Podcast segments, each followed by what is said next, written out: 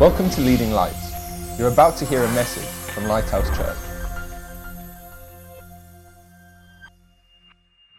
Hello there. New things. You know, we start new things all the time. Some are bigger than others. And God has given us new days, new weeks, new months, and new years, and new decades to reset and rethink. In the Bible, it says that God's mercies are new every morning. And we're told that uh, seed time and harvest will always remain. God has put seasons and new starts in place for a reason, but we need to take His approach to new things. Today, I want to look at Joshua and the children of Israel going into the promised land and how God wants us to approach new things. In Joshua chapter 1, it starts off by saying, After the death of Moses, the servant of the Lord, it came to pass that the Lord spoke to Joshua, the son of Nun, Moses' assistant, saying, Moses, my servant, is dead. Now therefore arise, go over this Jordan, you and all this people, to the land which I am giving to them, the children of Israel. Every place that the sole of your foot will tread upon, I have given to you, as I said to Moses. Can you imagine the scene? They've had 40 years wandering in the wilderness. They know the promises of God. God had promised the exact boundaries and delimitations of this new land to them. They knew exactly what to expect, but they also knew there were giants, and the previous time they had tried to go in, they had failed. There was the 40 years of wandering with failures and amazing, miraculous moves of God in their past. And now they're standing on the edge of the Jordan. It's three days until they go in. And the first thing that God says to Joshua is Moses is dead. And the first thing we need to understand is that we need to look forward and not backward. Someone has said that it's a bit like a rear view mirror in a car when you're driving along. It's useful every now and again to glance back to see mistakes you've made, but also the way God has guided you and helped you, just to remember and learn from. But most of the time, we have to be looking forwards. My friend, are you looking forward into your new thing? You know, what's ahead is better than what's behind. A great friend of mine Rob McFarlane says the best is yet to come. That's what he always says. And I want to tell you that that is biblical. The Bible says that of the increase of God's kingdom and peace, there will be no end. The path of the righteous gets brighter and brighter to the new day. We go from faith to faith, from glory to glory. These are verses in the Bible that show that God's plan for you and me is a good, pleasing, and perfect plan, and we should look ahead and not backwards. God says to Joshua, Moses is dead. Why did he have to say that? Joshua knew that, but God was telling him because he wanted him to realize one thing I do, forgetting what is behind and pressing forward to what is ahead. That is what Joshua had to do. And I'm asking you as you start this new thing that you're going into, a new season, would you please just trust God for the past? You say, How do I do that, Greg? Well, you put it under His blood. You say, Lord, the mistakes that I've made, thank you that your blood is enough to wash me and to forgive those sins. And Lord, all the things that were done to me, I put them under your blood. I release them to you. You are the judge and not me. And Lord, even the good things that I've done in the past that I like to remember and live in the glow of the past. Lord, I put those under your blood and I say, I am what I am by the grace of God. It was you. And now, Lord, would you keep your promise of working all those things together for good? Because I love you. That's Romans 8 28. And as we do that, we're ready to start moving forward. But then he says, uh, every place that the sole of your foot will tread upon, I have given you, as I said to Moses. From the wilderness and this Lebanon, as far as the great river, the river Euphrates, all the land of the Hittites to the great sea toward the going down of the sun shall be your territory. God delimits the territory of the promised land. And he says, Every place your foot will tread, I have given to you. The promised land is called the promised land because it is defined by the promises of God. And that sounds very simple, but I want to say to you, it is profound. My friend, the place you are walking into, the relationships you're walking into, the blessing that you're walking into, the job that God has for you that you're walking into, all the experiences of this next season are delimited by the promises of God. There are over 7,000 promises in the Bible. He says, As I spoke to Moses, I'm speaking to you. The promises that God gave to other people are relevant for us. You say, Greg, how can that be? In normal everyday life, that's not the case. If somebody makes a promise to my friend, it doesn't necessarily apply to me. But in Christ, it's different.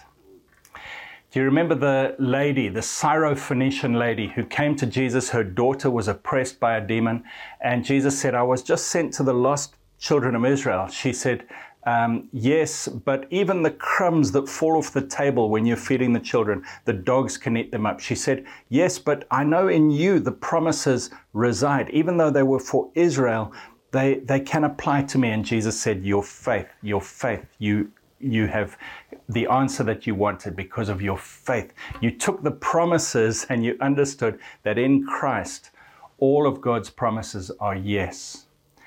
2 Corinthians 1, verse 20 says, No matter how many promises God has made, they are yes in Christ.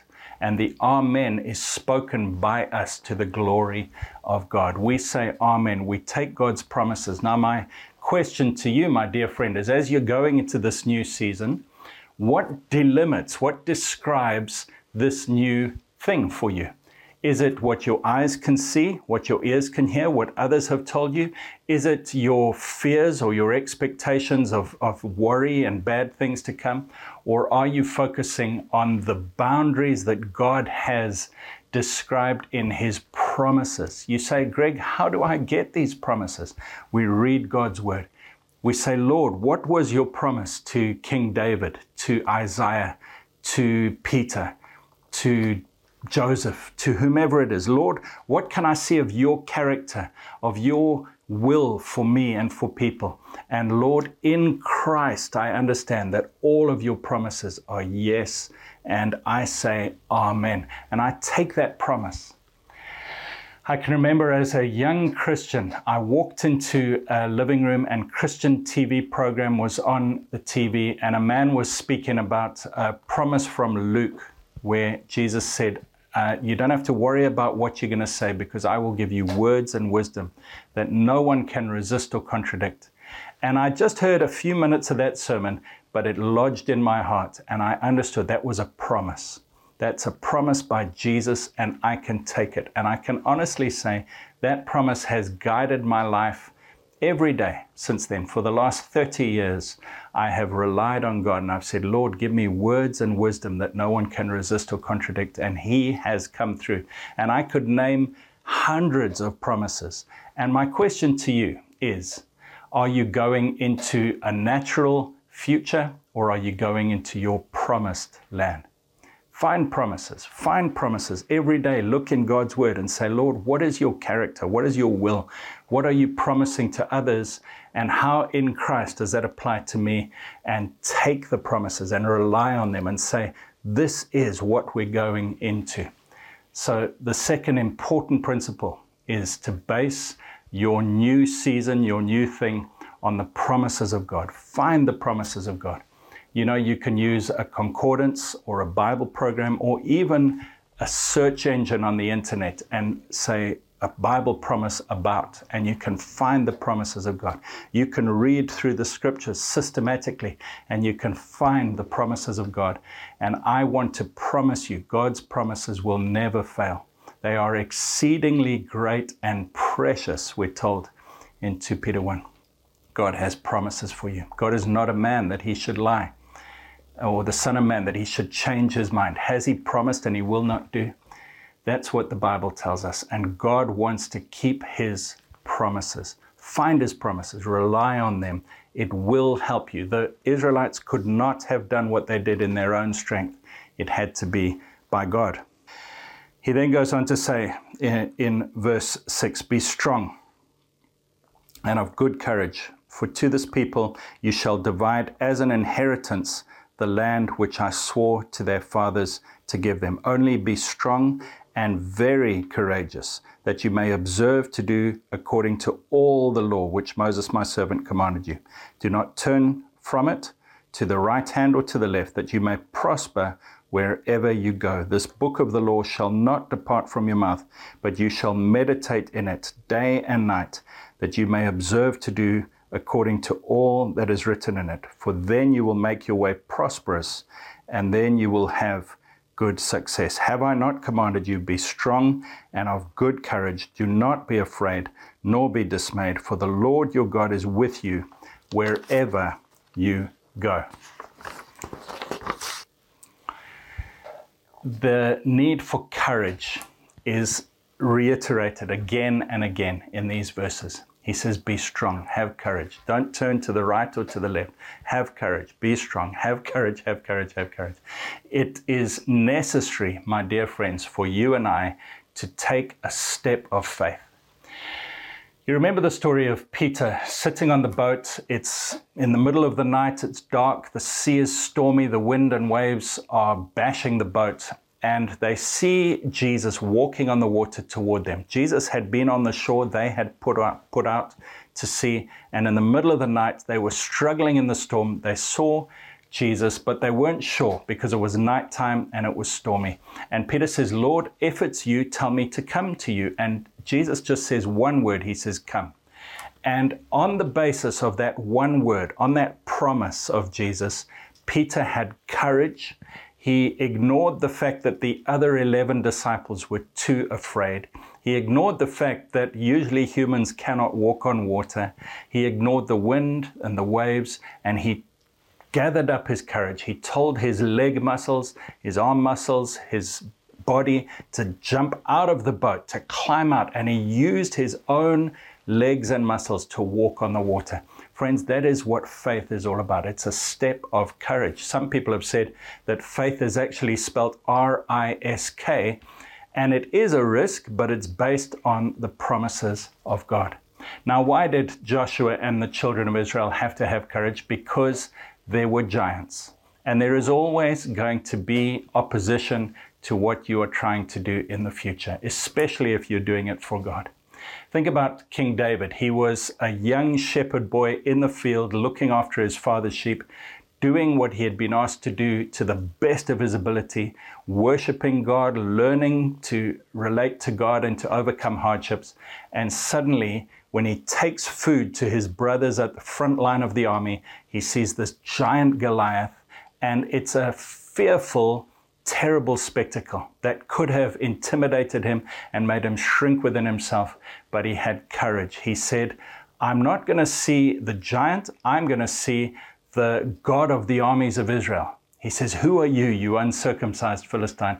I come against you in the name of the God of the armies of Israel. He came with God's power and he saw the giant and he didn't min- minimize it or pretend it wasn't there. He saw the giant in front of him, but he saw the giant as an opportunity to step into the next level of what God had for him. He saw the giant as an opportunity for God to win a victory, for God to show himself great.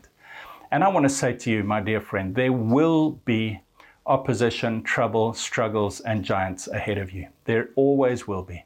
We have throughout the Bible the promises that there will be opposition. But Jesus said, Take heart, I have overcome the world. Even though you will have tribulation, I have overcome, and with me you can do it. God will lead us through these things, not around them. He doesn't take them out of our way, He leads us through them. Yea, though I walk through the valley of the shadow of death, I will fear no evil, for you are with me. Your rod and your staff, they comfort me. God will lead us through these battles. You know, the first time the Israelites got to the edge of the promised land, it was only Joshua and Caleb who said, We can take this land. Despite the giants, we can do it. But the majority of the population said, We can't. We look and feel like grasshoppers, they said, and we feel like they see us as grasshoppers. Interestingly enough, when Joshua and the Israelites eventually did go into the promised land, the inhabitants of Jericho told them that they had been fearful of the Israelites even those 40 years before. They had not seen them as grasshoppers, they had been fearful. But it's the attitude that we have when we're going into this next thing that causes us either to succeed or to fail. We need to say we're people of faith. We take God at His word. At the end of Hebrews chapter 10, it says, Do not throw away your confidence. God has no pleasure in someone who shrinks back, but we are those who step forward into the things God has for us. And we need to say, I am going to be bold and I'm going to take steps of faith. And then Joshua commanded the officers of the people, saying, Pass through the camp and command the people, saying, Prepare provisions for yourselves. So, the next thing that we need to understand is that we're never in this alone. God never intended for you to be alone. You may say, I've got Jesus, I'm not alone. Yes, that's true, but God made you and I to be linked with other people. In Matthew 18, Jesus says, If two of you agree concerning anything, it will be done for you by my Father in heaven. And we need to get others to agree with us. When you're going into a new thing, if you would say to at least one other Christian, please will you agree with me in prayer? Please will you pray with me for this new thing? Please will you stand on God's promises with me? And we at Leading Lights would love to do that. Send us an email and we will pray with you and stand with you for whatever the new thing is that you have in your life. But it is useful and important and imperative for us to be linked with other believers and to do it together. Joshua went throughout the camp and he said to all the people, Get ready, let's get an agreement. Later on, they said, We are with you, Joshua. Just as we were with Moses, we will be with you. Only be strong and courageous. And that is the message that we should give. When somebody comes to us and says, Please, will you stand with me in prayer in agreement for this new thing, this new thing that's ahead of me, we need to say, Yes, in faith, we believe God's promises. Not, Oh, maybe, are you sure? Uh, not be a negative person, but rather say, We're standing, only be strong and courageous. If we're standing on God's promises, it's His power that we're relying on and not our own. And then he says, prepare provisions for yourselves. And this is my last point, is about being prepared in ourselves. Prepare yourselves. A couple of chapters later, in chapter 3, verse 5, it says, Joshua said to the people, Sanctify yourselves, for tomorrow the Lord will do wonders among you. This was the day before they went in. He says, Sanctify yourselves. Other versions of the Bible say, Consecrate yourselves. Uh, in Psalms and Proverbs, it says, Commit your way to the Lord, trust also in him, and he shall bring it to pass. That's Psalm 37, verse 5. Proverbs 16, 3 says, Commit your works to the Lord, and your thoughts will be established. And so I want to close with this thought of consecrating ourselves, preparing ourselves, committing ourselves and our plans to the Lord. And I just want to break it down into a few little points. When we commit or consecrate something to the Lord, there are different elements of it. There is an inward element where I'm preparing myself. Jesus told a parable about a man who was going to build a tower, and he said, You must count the cost and make sure you're ready and you're going to see it through. There's a preparation within myself where I say, Lord, I'm, I'm doing this and I'm going to stick at it and I'm not going to give up. I'm prepared. We also give it to the Lord and say, Lord, I commit this to you. You know what's interesting is this word commit in Psalm 37 and Proverbs 16. Let me read these to you again. Commit your way to the Lord, trust also in him, and he shall bring it to pass. Commit your way. Proverbs 16:3 Commit your works to the Lord and your thoughts or your plans will be established. Commit your works, your way and your works, commit them to the Lord. But this word commit is a very interesting word. In these two verses, it is translated commit or give over to God. But in every other instance, there's 10 or 15 other places in the Old Testament that this word appears, and it is translated roll, roll, roll but it's translated commit in these two verses. And every version of the Bible translates it commit. So it's correct to translate it commit. But the idea is this you've got this big, perhaps log or, or heavy thing at the top of a hill, and you have to roll it to the Lord. Commit it to the Lord, roll it to the Lord. But it takes a little bit of effort. You've got to get the momentum going. You need other people to agree with you and push with you. And you've got to push it in the right direction based on God's promises. But then you push and you push and then you roll it and then it's gone. Then it's rolling down the hill because you've committed it to the Lord. And I want to encourage you to do this with your future, but also with your past, to roll it onto the Lord. We're told in the New Testament to roll our cares upon the Lord. Um, and I would encourage you to do this, to see it as something where you commit, you get others involved, you roll it onto God, and as long as you've done it in His way, the way that He wants us to do it, with His promises, with His people, in faith and courage, and we roll it onto the Lord, then we stand back and we say, Lord, I trust you. I trust you. And there's one just fascinating aspect to this, and that is that we can commit something to the Lord with first fruits. So Deuteronomy 26, verse 1 says, And it shall be, when you come into the land which the Lord your God is giving you as an inheritance, and you possess it and dwell in it, that you shall take some of the firsts of all the produce of the ground which you shall bring from your land, that the Lord your God is giving you, and put it in a basket, and go to the place where the Lord your God chooses to make his name abide. And they would give the first fruits. And there's this idea that God enabled the Israelites to take the best and the first of all their crops and all their produce, but also the firstborn animal from their livestock and their firstborn son. And at the start of every year, the, the first of their time as well, and, and commit it or consecrate it to the Lord and say, Lord, I'm giving you a portion at the beginning, and God says, then I will bless the whole thing. Isn't that an amazing principle and an amazing gift from God? Now, when they gave it to the Lord, um, if it was grain, then it would be given to the temple. If it was an animal, it would be sacrificed. If it was a son, they would just dedicate him to the Lord. And if they couldn't actually give the beast or the grain or whatever, then they would give it in money. But there was this principle of being able to give the first and the best to the Lord, and then he blesses the whole thing.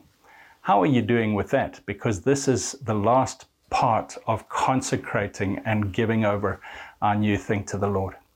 In Romans 11 and verse 16, it says, If the first fruit is, is holy, the whole lump is also holy. If the root is holy, so are the branches.